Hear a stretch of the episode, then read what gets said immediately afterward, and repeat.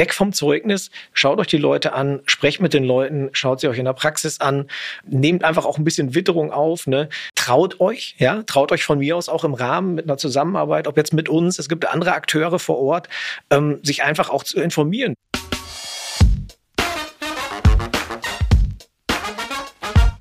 Die Snackbar der Podcast rund um Arbeit, Leadership, People and Culture. Herzlich willkommen zu einer neuen Episode in der Snackbar. Mein Name ist Kim und äh, ich bin heute hier mit äh, meinem Co-Moderator Tobias und unserem Gast, ähm, den wir auch gleich einmal vorstellen. Ähm, ganz kurz vielleicht als Einleitung des heutigen Themas. Ähm, ich meine, ein, ein Thema, das wir ja, wo wir nicht zögern, das äh, regelmäßig zu äh, besprechen, ist ja unter anderem die Arbeiterlosigkeit. Ähm, und es wird dann immer davon gesprochen, ja, die, die Arbeitslosigkeit, die ist so niedrig wie noch nie. Und an sich stimmt es irgendwie auch, aber eine demografische Gruppe wird dabei oft eben nicht berücksichtigt oder bedacht. Und das stellt ein äh, sehr großes Problem tatsächlich dar. Und zwar sind das die Jugendlichen. Hier haben wir tatsächlich ein relativ großes To-Do und einen sehr großen Hebel der Arbeiterlosigkeit auch entsprechend zu begegnen. Aber wieso soll ich darüber so ausführlich sprechen, wenn wir den Experten doch hier bei uns auch live im Studio haben? Ich freue mich riesig, dass heute Raphael Karasch da ist. Raphael, du bist Managing Director bei Joblinge Ruhr. Ganz kurz zu Joblinge. Joblinge engagieren sich, äh, dort engagieren sich Wirtschaft, Staat, Privatpersonen also gemeinsam, um eben junge Menschen mit, wie ihr das nennt, schwierigen Start Startbedingungen zu unterstützen. Aber das Gute ist ja, das ist ja eine Win-Win-Situation. Da geht es nicht nur darum, die Jugendlichen zu unterstützen, sondern am Ende unterstützt ihr damit die Gesamtgesellschaft und auch die Wirtschaft, denn daraus kommen ja Fachkräfte am Ende oder motivierte Menschen, die wir dringend am Arbeitsmarkt brauchen. Kims hat, Kim hat es gerade gesagt. Beeindruckende drei von vier schaffen den Sprung ins Berufsleben äh, wenn die mit euch in Berührung gekommen sind. Aber was erzähle ich eigentlich über Joblinge? Erstmal, Raphael, schön, dass du da bist. Ja, sehr gerne. War ein kurzer Weg von Essen hier rüber nach Düsseldorf. Ich bin gerne bei euch und äh, freue mich, euch ein bisschen äh, von unserer Arbeit erzählen zu dürfen, ähm, über die Wirkung, die wir erzielen und ähm, ja, äh, was das Ganze bedeutet und welche Möglichkeiten dahinter auch stecken. Ja, darauf sind wir auch sehr gespannt. Ähm, aber damit das ja auch alles gut äh, fluppt und flutscht und wollen wir natürlich, äh, wie in einer Bar üblich, äh, wissen, was du gerne noch zu trinken hättest. Aperitif und Canapés. Ja, sehr gerne eine Schorle ähm, am frühen Morgen. Ähm, macht frisch. Das klingt gut. Eine bestimmte ja. Schorle, eine Präferenz? Äh, Rhabarberschorle mag ich sehr gerne. Ja, das finde ich auch sehr ja. gut. Vielleicht dann ähm, zum, zum Einstieg, ich habe es ja so ganz kurz mal irgendwie angerissen, aber vielleicht um einmal nochmal die Allgemeinheit abzuholen, wie steht es denn eigentlich, also wie ist der Status quo in Deutschland, wenn es um die Jugendarbeitslosigkeit geht? Ja, also ähm, man sollte normalerweise davon ausgehen, ähm, wir haben äh, eine große Fachkräftenachfrage, ähm, wir haben viele, viele ähm, Möglichkeiten für junge Menschen und äh, das ist in der Tat auch so. Und äh, trotzdem schaffen eben viele Jugendliche nicht den äh, Übergang in eine Ausbildung. Ja, ähm, das hat vielerlei Gründe. Ähm, Im Moment äh, sieht so aus, dass wir über alleine 630.000 Needs sprechen, ja, also Jugendliche not employed in education or training, also Jugendliche, die wirklich gerade gerade nichts machen, ja, zwischen 16 und äh, 25 Jahren. Ähm, und das führt natürlich zwangsläufig äh, zu einer anderen Zahl, die ja auch in der letzten Zeit immer wieder äh, in den Medien ist. 2,6 Millionen Menschen zwischen 20 und 34, die keine abgeschlossene Berufsausbildung haben, ja. Und das eine bedingt das andere. Und äh, wenn wir jetzt sehen, ähm, wir haben einen unfassbaren Fachkräftemangel, dann ist hier sicherlich ähm, das Gebot der Stunde unbedingt äh, was zu tun, ja. Und ähm, dass viele Lehrstellen Stellen heute unbesetzt bleiben, ja, das ist natürlich klar dem demografischen ähm, ähm, Wandel auch äh, geschuldet, aber auf der anderen Seite ähm, eine unzureichende Ansprache der Jugendlichen, eine unzureichende berufliche Orientierung und ähm, das ist etwas, das wir ändern müssen. Ja, wir müssen die Jugendlichen ganz einfach aktivieren und mit ihrer eigenen Zukunft einfach äh, in Verbindung bringen. Ja, sie damit in Berührung bringen und ihnen die Möglichkeiten aufzeigen, was denn alles geht. Ja, und hier glaube ich hat öffentliche Hand genauso wie Wirtschaft äh, den Auftrag, ähm, mehr zu tun, ja, weil ähm, Fachkräftemangel ist das eine, ja, ähm, mehr Fachkräfte bedeutet ähm, mehr äh, Steuerzahler, ja, mehr Einzahler in die sozialen Sicherungssysteme, ähm, weniger arbeitslose Jugendliche heißt weniger Menschen, die eben aus den sozialen Sicherungssystemen äh, finanziert werden. Und ähm, ein etwas, das man gar nicht bemessen kann, ähm, ist der Bereich der gesellschaftlichen Teilhabe. Ja, dass ja. einfach hier auch die Menschen ähm, ja Teilhabe ähm, erhalten. Teilhabe am Arbeitsleben heißt zwangsläufig auch gesellschaftliche Teilhabe und das ist natürlich für den, äh, ich sag mal, gesellschaftlichen Frieden fürs Zusammenleben durchaus besser als äh, viele Menschen, die sich äh, abgehängt und benachteiligt fühlen. Mhm. Absolut. Also was wir, was wir hier haben, ist, wir haben eigentlich ein riesiges Paradox. Wir haben auf der einen Seite, und das ging gerade auch wieder in diesem Sommer durch die Presse, wir haben so viele Lehrstellen. Ich weiß gar nicht, ob es jetzt wieder mal ein All-Time-Rekord ist, aber ist auch egal. Es sind zu viele, die unbesetzt bleiben. Das heißt, wer jetzt schon mal versucht, in Ausbildungsberufen, was weiß ich, einen Handwerker zu bekommen oder ähm, sieht, dass bestimmte Filialen beim Lieblingsbäcker zumachen, dass Restaurants an immer mehr Tagen geschlossen bleiben, ähm, der sieht, da ist jetzt schon ein Riesenproblem da. Also, ne, das ist die Arbeiterlosigkeit, die wir sehen. Wir sehen, dass wir Probleme haben, die Lehrstellen zu besetzen. Das heißt, auch der Nachwuchs kommt nicht nach. Wir führen das immer vor allem, du hast es gesagt, auf den demografischen Wandel zurück, dass wir halt weniger junge Menschen haben, die ins Erwerbsleben kommen. Aber gleichzeitig haben wir ganz, ganz viele junge Menschen, um die wir uns nicht hinreichend kümmern, die wir vergessen oder jedenfalls die kein, weder eine Berufsausbildung haben, die keinen Job haben. Das heißt, das müssen wir ja irgendwie zusammenbringen. Das Gute ist, damit beschäftigst du dich oder auch sehr, sehr engagiert. Aber Hilf uns doch mal, damit wir am Anfang starten. Also ich glaube, das wäre vielleicht eine ganz gute Herangehensweise, einmal eure Zielgruppe, um das so zu, mhm. so zu bezeichnen, mal zu verstehen. Was macht die Jugendlichen aus, mit denen ihr arbeitet, die ja hier jetzt, ich würde das mal aus, aus wirtschaftlichen Gesichtspunkten als ein großes, unerschöpftes Potenzial bezeichnen. Was sind das für Menschen? Was macht die aus? Genau. Ja, also wir sprechen ähm, bei unserer Kernzielgruppe im Grunde genommen um, um Jugendliche und junge Erwachsene, zwischen 16 und äh, 27 Jahren, ähm, die, ähm, ich sag mal, nach der Schule einfach nicht den, den, den Sprung in eine Ausbildung geschafft haben. Das passiert, das ist auch nicht weiter tragisch. Ähm, der eine oder andere hat vielleicht auch den Versuch gestartet, äh, einen Schulabschluss zu verbessern, am Berufskolleg einfach nochmal irgendwie die mittlere Reife zu machen, äh, das Fach, Fachabi zu machen oder ähnliche Dinge, äh, ist gescheitert, ja. Ähm, und ähm, ich kann jetzt für, für uns sprechen. Ähm, das Durchschnittsalter unserer Teilnehmer liegt bei 21 Jahren. Äh, in der Regel haben die ihren letzten Schulabschluss vor 36 Monaten gemacht. Ja? Und äh, wenn ich dann heute auf einen Arbeitgeber zugehe, oder ja, heute nicht mehr so extrem, werden schon offener, ja, aber grundsätzlich fragt so ein Arbeitgeber natürlich dann, hör mal, was hast du die letzten drei Jahre gemacht? Ja, und ähm, ja, da sind dann diese, diese Wartezeiten und diese, diese Gap-Jahre, ne, die einfach ähm, vielleicht nicht so ohne weiteres erklärbar sind, weil man ähm, nicht den passenden Beruf gefunden hat, weil man keine Unterstützung gefunden hat. Ähm, und das macht es für die Arbeitgeber natürlich ähm, schwierig äh, zu sagen, okay, das ist jetzt unser Mann oder unsere Frau für die, für die Ausbildung. Das ändert sich zwar, ja, aber nichtsdestotrotz, äh, Corona hat sicherlich einiges äh, dazu beigetragen, dass A, äh, die Schulabschlüsse nicht unbedingt besser wurden, ja. Auf der anderen Seite viele Jugendliche auch ähm, sehr desillusioniert aus dieser Corona-Zeit kommen. Also die psychischen Beeinträchtigungen bei vielen, vielen Jugendlichen werden massiv unterschätzt. Ähm, und da gilt es natürlich auch, Perspektiven zu schaffen, aufzuzeigen, Chancen zu geben. Ja, ähm, ein Großteil unserer Jugendlichen hat Migrationshintergrund. Auch das ist weiterhin ähm, ein absoluter äh, Erfolgskiller leider. Ja, äh, dass eben viele Jugendliche per se aufgrund ihrer, ihrer Herkunft äh, nicht eingestellt werden.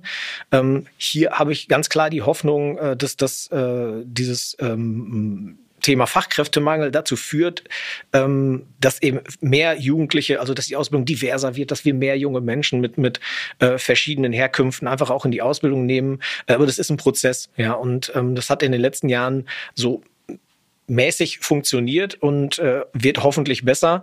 Ähm, alles in allem können wir sagen, die, die Jugendlichen bei uns äh, haben in der Regel einen, einen Schulabschluss, ja, sind aber desillusioniert, schlecht orientiert und ein ganz, ganz wichtiger Faktor, ähm, sie haben einfach keine Vorbilder. Ja, ähm, viele Jugendliche, die vielleicht aus äh, sozioökonomischen Verhältnissen kommen, ähm, wo die Eltern nicht arbeiten. Ähm, ich, ich sage dann immer so flapsig, ja, wenn hier morgens keiner aufsteht, warum soll ich denn aufstehen? Ja, ähm, da müssen wir Vorbilder haben. Ja? Und das ist sicherlich ein ganz, ganz, ganz wichtiger äh, Erfolgsfaktor von Joblinge, äh, von unserer Initiative, dass wir vom ersten Tag an hier mit äh, ehrenamtlichen Mentorinnen und Mentoren arbeiten. Also die Einbindung der Zivilgesellschaft. Äh, du hast es vorhin gesagt, ähm, dass wir eben auch die Gesellschaft einbinden, ähm, dass wir hier mit Vorbildern arbeiten, die den Jugendlichen einfach zeigen, wie es sonst noch geht. Ja, und äh, das ist einfach ein ganz, ganz wichtiger Faktor. Und das ist sicherlich das, was unsere Zielgruppe im Großen und Ganzen ausmacht. Du hast jetzt schon gesagt, es gibt Ehrenamtliche und die zeigen so, leben so ein bisschen vor, vielleicht auch nehmen sie an die Hand. Was sind konkrete Maßnahmen, die dann ergriffen werden und wie kommen dann auch Unternehmen und Jugendliche zusammen? Gut, die Maßnahmen, die wir, die wir ergreifen müssen, ja, um einfach auch hier äh, mit der Zielgruppe zu arbeiten und auch wirklich Veränderungen anzustoßen, ähm, das ist eigentlich ein breites Portfolio. Ja, ähm, es reicht nicht, den Jugendlichen zu sagen: äh, Guck mal, da ist eine offene Ausbildungsstelle, geh doch mal hin. Ja, ähm, da gehört mehr zu. Also die berufliche Orientierung ähm, muss einfach besser werden. Ja, die muss praxisorientierter werden. Äh, die Jugendlichen müssen verstehen, dass sie gebraucht werden. Ja, das ist das, was unsere Partnerunternehmen immer wieder machen. Die kommen ganz oft zu uns. Wir haben Unternehmensvorstellungen, die bei uns stattfinden. Wir gehen in die Unternehmen. Ähm, wenn wir eines aus Corona mitgenommen haben, sind es äh, die virtuellen Möglichkeiten, die wir einfach haben. Ja, ähm, wir haben noch nie so viele Unternehmensvorstellungen gehabt, weil ähm, Ausbilderin XY aus Unternehmen Z ähm, sitzt an ihrem Arbeitsplatz und stellt ihr Unternehmen unseren Teilnehmern vor, die alle vor einem großen Bildschirm sitzen. Und das sind 20 Jugendliche, mit denen sie direkt in Kontakt treten kann. Ja, und ähm, hier ergeben sich ganz oft äh, Dinge, ähm, dass man diesen Kontakt herstellt, ja, dass es muss nur einer dieser 20 Jugendlichen eine eine witzige oder vielleicht auch total spannende Frage stellen, dass die Ausbilderin merkt, oh, da ist aber was dahinter. Ja? Und ohne jetzt äh, danach zu schauen, äh, wie ist denn das Zeugnis von dieser Person, ähm, habe ich vielleicht was ganz anderes hergestellt, nämlich äh, irgendwo eine, eine persönliche Beziehung, Bindung oder, oder Verbindung, besser gesagt, ja, äh, dass die Ausbildung sagt, möchte ich mir nochmal in real life angucken und nicht virtuell. Und schon haben wir hier vielleicht eine Möglichkeit geschaffen. Da werden vielleicht auch so implizit ähm, Vorurteile abgebaut dadurch. Kann ich mir also so stelle ich mir das jetzt vor? Ja, definitiv. Ne? Jetzt haben wir ähm, äh, ganz viele äh, junge, junge Männer da sitzen, äh, die vielleicht ähm, auch ersichtlich einen Migrationshintergrund haben, ja. Und ähm, dann denkt vielleicht, wenn einer das Bild sieht, oh, die sprechen alle so schlecht Deutsch. Ja, nein, es ist totaler Mumpitz, ja. Also ähm, die sprechen, die sprechen toll, die können schreiben, das ist alles wunderbar, ja. Also es ist, die sind hier geboren, die, die haben hier ihre Schule besucht. Ne? Ähm, es ist leider so, dass manchmal Ausbilderinnen und Ausbilder einfach sehen müssen, ey, cool, ja, die sind toll, ja. Ähm, ähm, auch, auch Vorbehalte nehmen, klar, es gibt immer noch Vorbehalte ähm, verschiedenster Art, ja. Ähm, was aber auch ganz wichtig ist, ähm, und das ist etwas, das, das wir auch den Unternehmen immer sagen müssen, ähm, ich habe es gerade schon gesagt, jetzt nur zu sagen, da ist ein Beruf, mach den mal, wird nicht helfen. Ja, ähm, wir müssen bei der Berufsorientierung viel stärker in die Köpfe unserer Jugendlichen. Äh, das heißt für mich, ähm, wir nennen das Personal Branding, ja, ähm, dass wir mit den Jugendlichen nicht nur darüber sprechen, was sie gerne machen wollen, würden, können, also weil sie begabt sind, handwerklich begabt sind oder gut in Mathe sind und vielleicht einen kaufmännischen Beruf ergreifen sollen. Es geht vielmehr darum, was ist deine Haltung?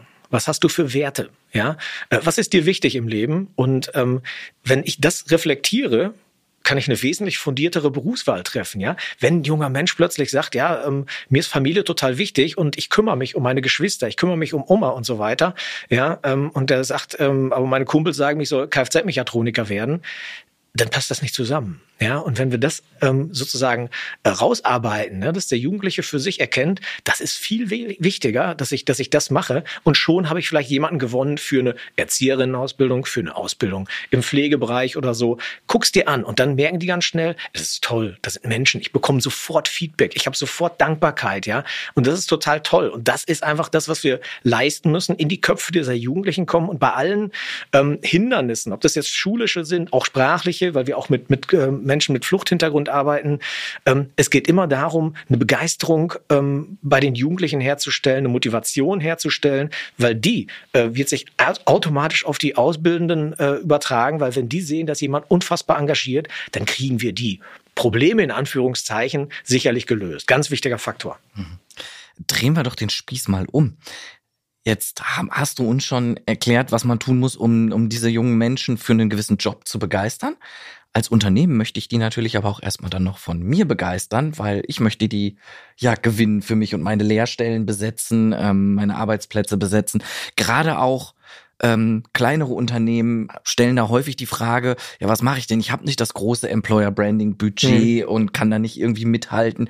Das Gute ist, glaube ich, mit klassischen Employer Branding Floskeln und irgendwelchen Plakaten mhm. kommt man bei euch, glaube ich, eh nicht weiter. Nee. Aber was, was würdest du empfehlen, ob es jetzt die Kfz-Werkstatt um die Ecke ist, ob es der Bäckerbetrieb, ob es die Kita ist? Mhm. Was würdest du denen empfehlen, um die Jugendlichen wirklich von diesem konkreten Arbeitgeber zu begeistern? Auch hier, auch hier äh, ganz wichtig, ähm, mit Role Models arbeiten. Ja? Mhm. Ähm, wenn ich jetzt äh, ein kleiner Betrieb bin, ähm, ein kleiner Betrieb hat viele Vorteile. Klar, alle müssen irgendwie als Team zusammenhalten. Äh, das mag jetzt, was die, die Arbeitszeit angeht, nicht immer ganz günstig sein, weil man ein bisschen mehr arbeiten muss, vielleicht mal. Äh, auf der anderen Seite ist es vielleicht sehr familiär. Ähm, und das ist etwas, mit dem, mit dem die Unternehmen tatsächlich auch bei unseren Jugendlichen punkten können, ja, dass sie ihnen einfach, ich sag mal, ein gewisses Nest geben, ja, ähm, und äh, das einfach auch zeigen, ja, komm bei uns vorbei, schau es dir an, mach ein Praktikum, einen Schnuppertag. Aber was viel wichtiger ist, und das meine ich mit dem Role Model, ähm, das kann eine Ausbilderin, Ausbilder bedingt machen, ja. Aber schick uns doch nicht deine Ausbilderin und deinen Ausbilder, sondern schick uns deine Azubis. Ja? Die Azubis, die selber von ihrer Ausbildung berichten, wie cool das da ist und wie anstrengend das manchmal ist und wie nervig der Meister manchmal ist, aber total cool, ja? Ähm, wie das mit der Berufsschule läuft und das alles gar nicht so schlimm ist und halb so wild ist. Und ja, sie könnten vielleicht auch bei, bei, bei einem renommierten, ganz tollen Autohaus arbeiten mit der besten Marke, ne?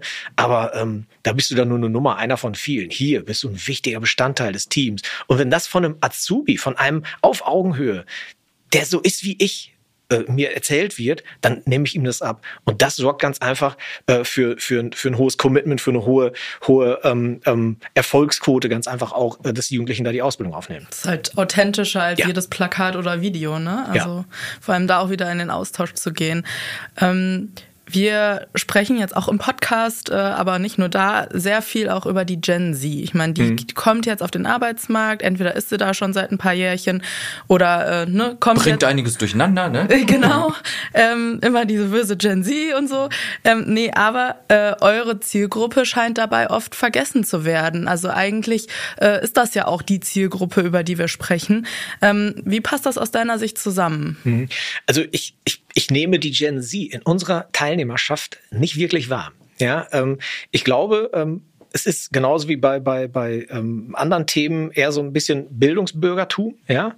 Ähm, dass äh, Menschen, äh, die eine Arbeit vorgelebt bekommen. Also von meinen beiden Akademikereltern bekomme ich ähm, eine, eine Arbeit vorgelebt, die ich so nicht machen möchte. Ja, die geben Gas, die müssen irgendwie 50 Stunden die Woche arbeiten, das möchte ich nicht. Dass äh, Jugendliche, die sich damit auseinandersetzen oder das sehen, vielleicht eher stärker ähm, dahingehend, äh, äh, was diese Gen Z teilweise ausmacht, sagt, ich möchte ähm, mehr Freiheitsgrade in meiner Arbeit, in meiner Entwicklung und so weiter und so fort. Ähm, und das ist etwas, was unsere Zielgruppe nicht so wirklich vorgelebt bekommt. Ja, also dass äh, äh, die die äh, Eltern irgendwie jetzt äh, über die Maßen, ähm, ähm, ich sag mal, mit mit der Arbeit beschäftigt sind und so weiter und so fort. Ähm, gleichzeitig äh, haben unsere Teilnehmenden ein hohen hohes Bedürfnis nach Sicherheit. Ich habe es gerade gesagt, Corona hat da einiges gemacht. Ja, ähm, und von daher ist dieses Gen Z-Thema für unsere Zielgruppe nach meinem Dafürhalten eher zu vernachlässigen. Ja, wir sehen das natürlich, wir nehmen das auch wahr. Ähm, ähm, ich nehme das wahr auch äh, in unserer Zielgruppe, weil wir das auch fördern, dass wir auch äh, Themen bespielen, die die Zukunft unserer Jugendlichen und der jungen Erwachsenen angeht, insbesondere ähm, ähm Klimathemen und ähnliche Geschichten. Ja, also da sind wir dann doch schon äh, bei dem Thema, weil das eben ein wichtiges Thema ist für für die für die Jugendlichen. Ähm, aber im, im Großen und Ganzen, äh, wie gesagt, Gen Z bei uns eher weniger. Hm.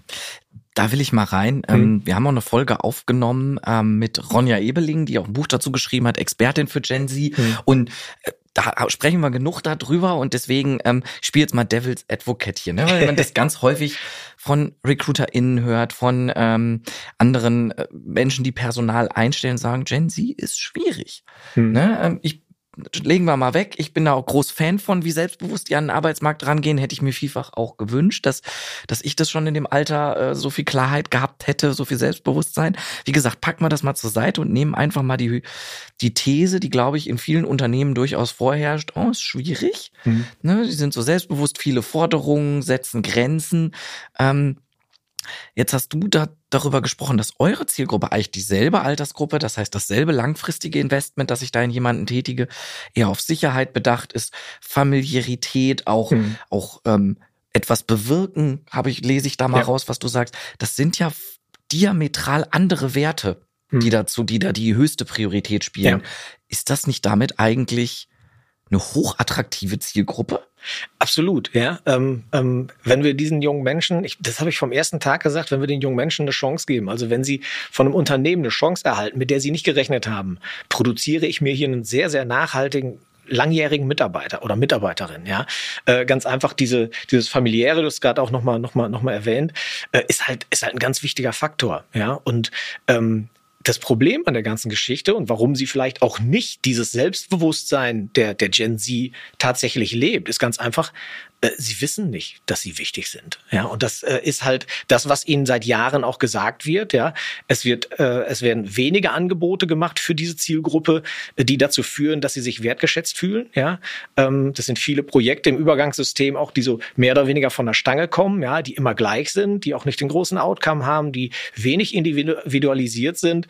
Ja, und das führt natürlich dazu, äh, das ich werde nicht wertgeschätzt, ja, warum werde ich gebraucht? Und erst jetzt, wenn ich den Jugendlichen tatsächlich diese, diese Übersetzung hinbekomme, wir haben einen Fachkräftemangel, wir haben einen hohen Fachkräftebedarf und wir brauchen jeden Kopf. Dich, dich, dich und dich genauso. Und egal, was ihr vorher gemacht habt, ihr seid wichtig wenn ich dieses Selbstverständnis und dieses Selbstbewusstsein vielleicht irgendwann mal entwickelt habe bei den Jugendlichen, wird vielleicht auch diese Zielgruppe wesentlich ähm, selbstbewusster und wird vielleicht auch, ja, und das ist ja nicht falsch, ähm, mit, mit, mit Werten an den Markt gehen, ähm, die vielleicht den Arbeitgeberinnen und Arbeitgebern ein bisschen schwerfällt, ja, aber die natürlich für ähm, Employer Branding, für eine langfristige ähm, ähm, Beschäftigung bei einem Unternehmen durchaus wichtig sind.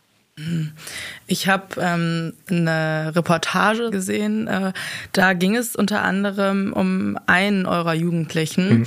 und der hat berichtet, und das fand ich ganz interessant, dass ihm gesagt wurde, so nach dem Motto, Hauptsache, du bist raus aus der Kategorie arbeitslos.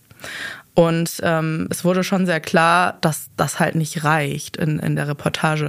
Kannst du da noch mal so ein hm. bisschen ähm, Hintergrundinformationen zu geben oder erklären, warum genau das nicht reicht? Ähm, also zum einen ähm, ist diese Aussage schon ähm, ganz furchtbar. Ja, also dass man, dass man dem Jugendlichen sagt, ähm, ähm, Hauptsache, du bist nicht mehr, nicht mehr im System, ja. Das war auch, ich sag mal, vor 20 Jahren ein großes Ziel des Übergangssystems, ja. Damals hatten wir, im Gegensatz zu heute, viele, viele Jugendliche, viel zu wenig Ausbildungsstellen. Das heißt, es war per se schon klug, ja, nach der Schule eben Angebote zu machen, damit die Jugendlichen eben nicht auf der Straße sitzen, sage ich jetzt mal sehr salopp. Ähm, da war es wichtig, eben eine Möglichkeit zu finden, ihnen was anzubieten, ja. Leider hat es nicht dazu geführt, dass sie dann nach diesem Übergangssystem alle auch in Ausbildung gehen, weil, wie gesagt, das Angebot war eben äh, nicht so. Ähm, aber auch das war damals ähm, ein Ziel. Ähm, haben wir die in diesen Maßnahmen? Sind sie eben nicht mehr als arbeitslos gemeldet? Sie sind in Beschäftigung, ja. Ähm, schön die Zahlen, wenn ich das mal sehr böse sagen äh, darf, ja. Ähm, und ist natürlich äh, in der Summe und bei dem, was wir eigentlich erreichen wollen, äh, völlig, völlig abstrus und, und nicht zielführend, ja. Was wir, was wir ähm, erreichen müssen, ja, und das ist leider ähm, ähm, ein wichtiger Punkt. Und wir haben gerade schon über diese Needs gesprochen, ne? Die sind nicht erfasst. Ja, also das, das sind Zahlen, die da rumwabern, die eher auf Schätzungen basieren. Also Jugendliche, die äh, weniger vom, die keine Leistung vom Jobcenter beziehen, also dort nicht erfasst sind, die keine Beratungsangebote der BA in, in, in Anspruch nehmen, ähm, die kein Studium machen oder irgendwas, ja, die einfach jetzt gerade nicht erfasst sind. Diese 630.000, das ist schon äh, eine gut gemittelte Zahl. Dazu kommen nämlich noch 225.000, die tatsächlich in diesem Übergangssystem sind. Also wir sprechen nicht nur über 630.000, sondern über weit über 800.000 äh, Jugendliche und junge Erwachsene, die wir erreichen müssen. Ja, und ähm, das ist halt ganz wichtig und da sollten wir tunlichst ähm, ähm, nicht nur von den Aussagen, sondern von dem Agieren, ja, was du gerade sagtest, äh, wegkommen, äh, dass wir nur in irgendeiner Form sagen, wir müssen irgendwas tun. Hauptsache, die sind aus der Statistik. Das ist äh, Gift für Gesellschaft und Arbeitsmarkt. Wir müssen ja was tun. Elegante Überleitung. Ihr habt gerade eine durchaus interessante Kampagne äh, in, plakatiert, es gibt keinen Fachkräftemangel. Ist natürlich äh, ganz spannend, dass du dich damit zu, zu Stepstone traust, wo wir doch was genau was anderes, äh, also die, die ja. Sicherheitsmenschen stehen hier schon vor der Tür und gucken böse rein. Nein, Quatsch. Ja. Äh, denn ich glaube, wir sind da gar nicht, äh, wir sind da gar nicht unterschiedlicher Meinung. Mhm. Ähm, vielleicht kannst du uns mal kurz erklären, was ihr, ab, abgesehen davon Aufmerksamkeit zu generieren, mhm. äh, was, was ihr damit beabsichtigt und ähm, was eure Botschaft an die Politik ist. Also äh, natürlich äh, wollen wir kontra kontrakarikieren, ja, das, das äh, natürlich wissen wir, es gibt den Fachkräftemangel, aber genau diese Aussage einfach mal zu tätigen, gleichzeitig aber auch eine Botschaft ähm, ähm, an Unternehmen, ja, weil du das und das nicht tust, haben wir einen Fachkräftemangel, ja, ähm, ist vielmehr so, ähm, dass die Unternehmen, die eben genau das nicht tun, offensichtlich der Meinung sind, wir haben keinen Fachkräftemangel. Und das wollen wir halt so ein bisschen äh, mit dem Spiegelvorhalten machen. Das ist äh, in der Tat, gebe ich zu, ähm, sehr provokativ. Ja? Ähm, ähm, aber auf der anderen Seite regt es natürlich zur Diskussion an und ich glaube, jeder, der, der Joblinge kennt und auch unsere, unsere Partnerunternehmen kennt, weiß ganz genau, wenn wir sowas tun, dann tun wir das mit dem Hintergedanken, ähm, eine massive Wirkung zu erzielen, sei es jetzt erstmal ähm, in den Köpfen der Menschen oder auch, in, dass wir Diskussionen anstoßen. Auf der anderen Seite ist es aber auch äh, ganz, ganz wichtig, äh, immer wieder dieses Thema aufzunehmen, aufzuzeigen. Ähm, wir haben es eingangs gesagt, ja, ähm, wenn ich ähm, am, beim Bäcker am Sonntagmorgen länger warten muss als äh, vor zwei Jahren, dann hat das einen Grund. Und das ist nicht die Energiekrise, sondern das ist der Fachkräftemangel. Ja, ähm, das ist natürlich schon mal die ein oder andere äh, Konditorfiliale schließt, hat auch mit der Energie äh, Krise zu tun. Aber äh, letztendlich äh, geht es hier natürlich um die, um die, um die Fachkräfte und um Fachkräftebedarf. Und wie gesagt, mit solchen Kampagnen wollen wir einfach aufrütteln und äh, wirklich sagen, wir müssen hier was tun. Hm. Eine unserer Rubriken heißt heiß und kultig und damit wollen wir ein bisschen so aktuelle Trends in der Arbeitswelt oder auf dem Themengebiet, über das wir sprechen, äh, beleuchten. Und in der Politik hatte sich da ja kürzlich was getan. Du hast darüber, glaube ich, mhm. auch auf LinkedIn berichtet. Ja. Äh, Hubertus Heil hat da seine Entscheidung äh, revidiert, zumindest. Ne? Wir haben eben, glaube ich, schon mal off the record so drüber gesprochen. Mhm. Vorerst diese seine Sparpläne und die U25-Reform der Jobcenter auszusetzen. Würdest du jetzt sagen, sagen, das ist ein positives Zeichen, das ist ein Aufwärtstrend? Oder ähm, wie, wie siehst du das? Was bewegt sich in der Politik und was nicht und was muss sich ändern? Heiß und kultig. Also zum einen äh, würde ich jetzt mal sagen, Reformen, ja, müssen unbedingt in diesem System äh, vonstatten gehen. Ähm, das aber einfach mal ähm, so zu proklamieren, rauszuhauen, wir sparen jetzt und ähm, machen hier mal etwas, äh, das weder Sinn noch Verstand hat, äh, ist natürlich nicht der richtige Weg.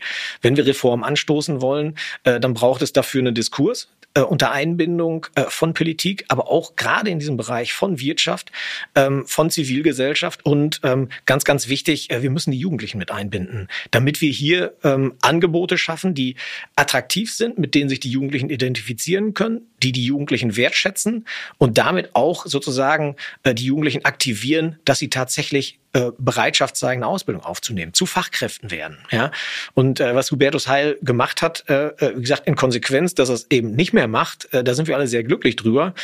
Äh, nichtsdestotrotz, äh, klar, äh, wir brauchen Reformen. Ähm, hier müssen wir ganz einfach ähm, stärker dahin gehen, ähm, agieren, dass wir, äh, wenn wir doch schon Geld sparen müssen, ja, und ich habe mit Akteuren von Jobcentern und Arbeitsagenturen zu tun, die sollen sich, die sollen eigentlich mit uns Jugendliche in Ausbildung und Arbeit bringen. Ich habe manchmal so das Gefühl, dass es eher Rechnungsprüfer sind, ja, dass die eher schauen, ähm, ähm, sind unsere Gelder gut eingesetzt, ja. Und da müssen wir hinkommen, dass eben lokal Gelder gut eingesetzt werden. Wir brauchen mehr Freiheitsgrade, damit äh, lokal Akteure einfach auch ähm, mal was ausprobieren, um eben den lokalen Arbeitsmarkt zu bedienen, lokal die Jugendlichen zu erreichen. Wenn es funktioniert, super weitermachen. Wenn es nicht funktioniert, äh, gut, dann ist man vielleicht mal vor die Wand gefahren, hat Erfahrungsgewerte gemacht. Aber ähm, solche, solche ähm, ja, Geschichten, dass man auch mal aus den, aus den negativen Erfahrungen einfach auch was rauszieht und sagt, okay, beim nächsten Mal wissen wir, dass wir es woanders besser machen müssen, ist halt ganz wichtig, aber ohne jetzt auszuprobieren, bei immer diverser werdenden Zielgruppen wird es nicht funktionieren. Und da müssen wir einfach dahin äh, gehen kommen, dass äh, aus den Rechnungsprüfern der öffentlichen Hand ja wieder mehr die Akteure werden, die mit uns gemeinsam ähm, einfach an, an äh, Initiativen arbeiten, an Ansprache arbeiten und mit uns gemeinsam die Jugendlichen aktivieren. Wenn du dir eine Maßnahme von Politik, Wirtschaft, Gesellschaft, mir egal, aussuchen könntest, um Jugendarbeitslosigkeit hm. zu reduzieren? Was würdest du dir wünschen? Liefer uns mal was für eine Zitatkachel. Ja. ähm, wir müssen in der im Übergangssystem zu einer Wirkungslogik kommen. Also das ist sozusagen die Kernaussage, ja. Im Moment ist es so, wir haben es gerade gesagt, manchmal hat, hat, haben diese Maßnahmen eher so das Gefühl von, da werden die verwaltet, verwahrt, ja. Davon müssen wir weg.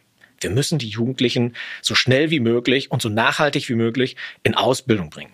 Ja, das schaffen wir, wenn wir Instrumente am Markt haben, ja, die eben wirkungsbasiert unterwegs sind. Und mit wirkungsbasiert meine ich ähm, eine Wirkungslogik in der Finanzierung. Ja? Das heißt, wenn ich jetzt ähm, einen Jugendlichen in Ausbildung und Arbeit bringe, bekomme ich eine Prämie ja? Mhm. Ähm, vom Arbeitsagentur oder Jobcenter. Ja? Äh, ich würde sogar so weit gehen, ähm, liebe öffentliche Hand, gib mir gar nichts. Die Jugendlichen finde ich alleine.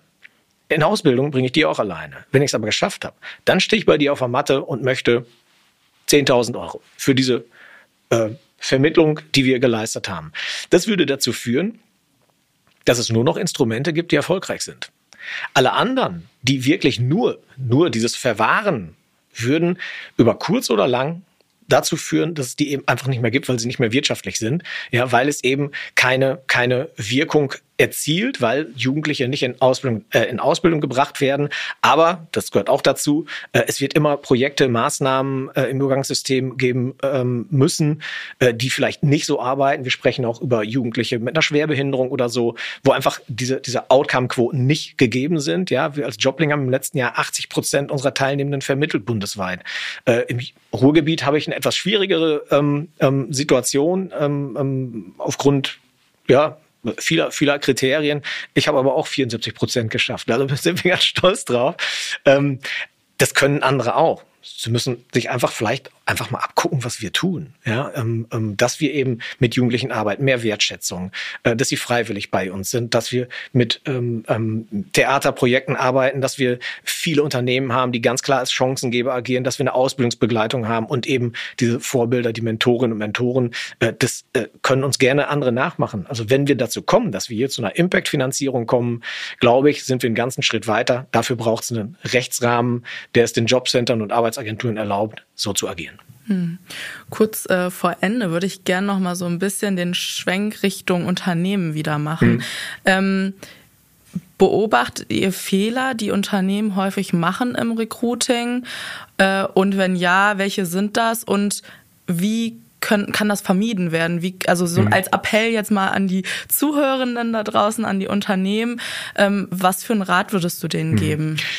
In allererster Linie immer wieder hinterfragen, wie sind meine Einstellungskriterien?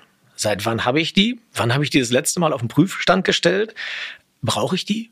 Ja, und einfach mal sagen, okay, äh, in der Vergangenheit war es so, äh, das und das konnten wir uns leisten. Das waren die Skills, die wir, die wir abgeprüft haben. Ich sage jetzt mal ähm, mittlere Reife, alle Hauptfächer zwei.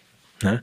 So, ähm, dann muss ich einfach hinterfragen, okay, brauche ich das tatsächlich? Ja, also wenn ich doch diese, diese Zielgruppe nicht mehr erreiche oder es die auch nicht mehr gibt, die sich woanders bewerben und die einfach nicht bei mir anlanden, dann muss ich gucken, okay, wo kann ich, habe ich Stellschrauben, um den Jugendlichen ähm, in ihrer Unterschiedlichkeit oder vielleicht auch mit ihren Defiziten entgegenzukommen. Was bin ich in der Lage, während der Ausbildung vielleicht zu kompensieren? Ja, ähm, ich werde keine kein Deutschunterricht unbedingt machen können, um einem jungen Menschen, der mit Migrationshintergrund oder mit Fluchthintergrund zu mir kommt, ähm, so weit zu bringen, dass er jetzt plötzlich ein C1-Niveau hat. Ja, ähm, aber ich kann natürlich schauen, was müsste ich tun?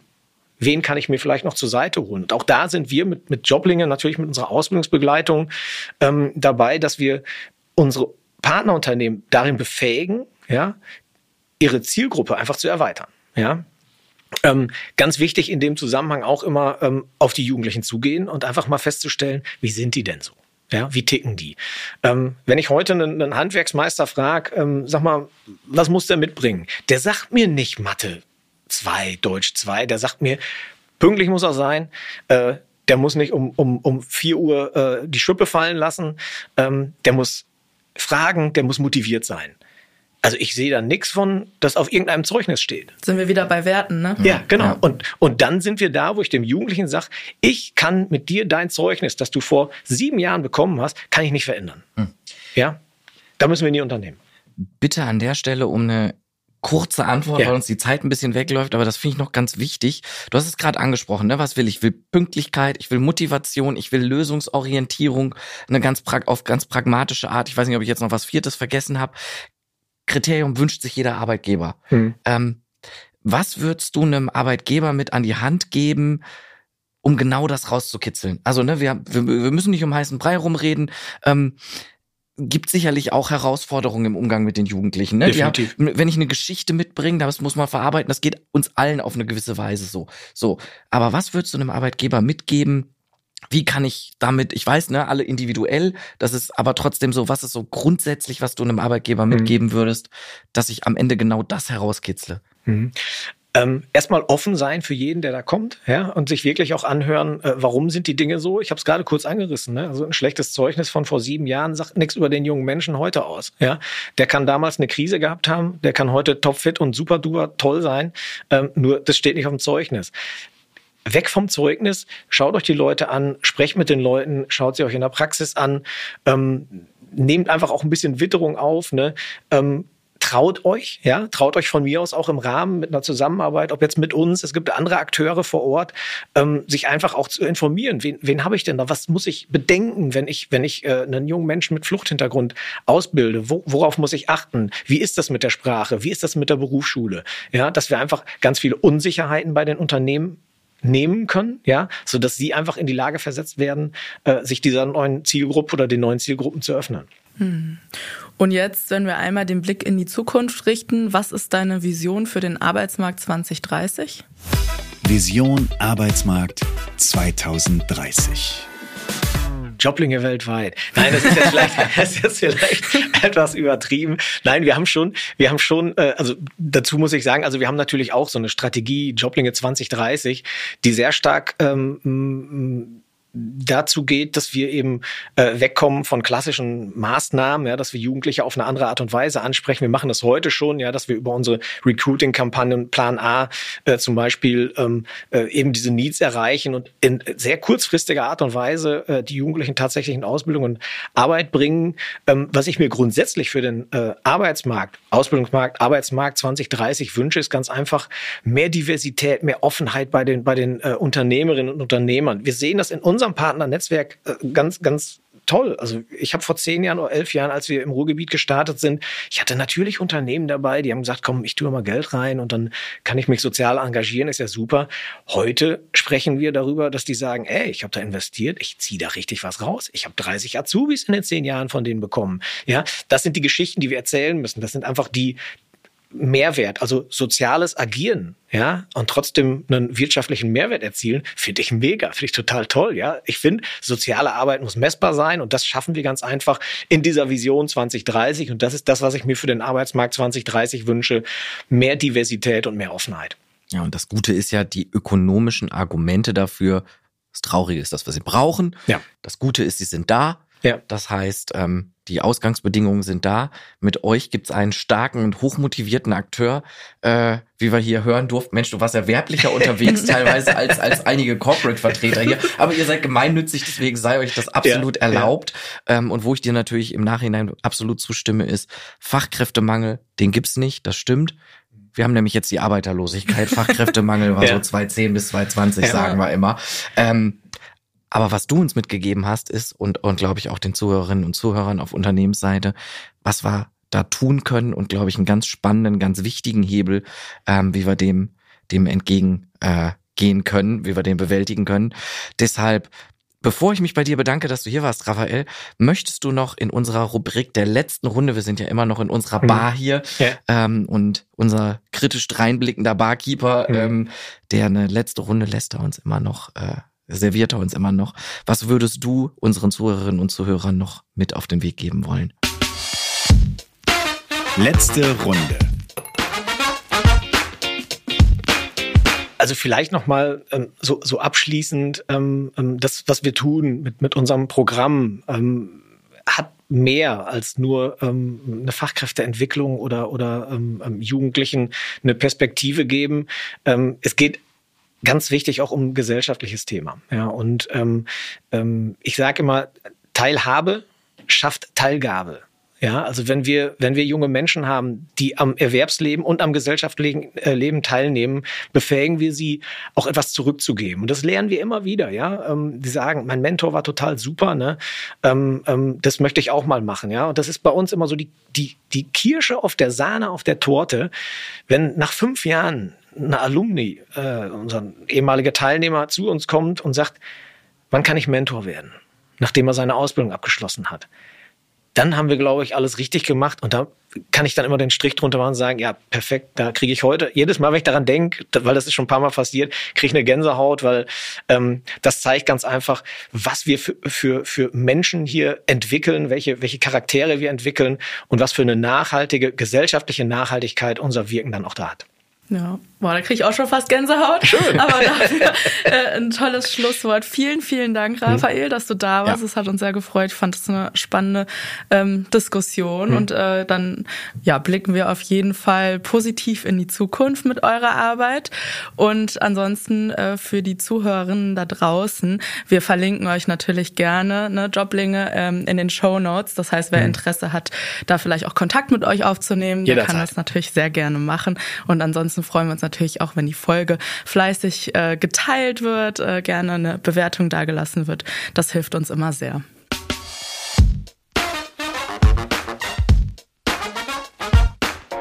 Und schon wieder Sperrstunde in der Snackbar.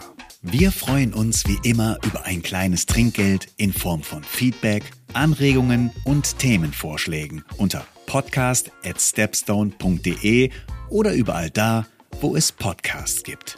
Und für die After Hour zu unserem Podcast lautet die Empfehlung des Hauses www.stepstone.de/podcast. Bis zum nächsten Mal in der Snackbar.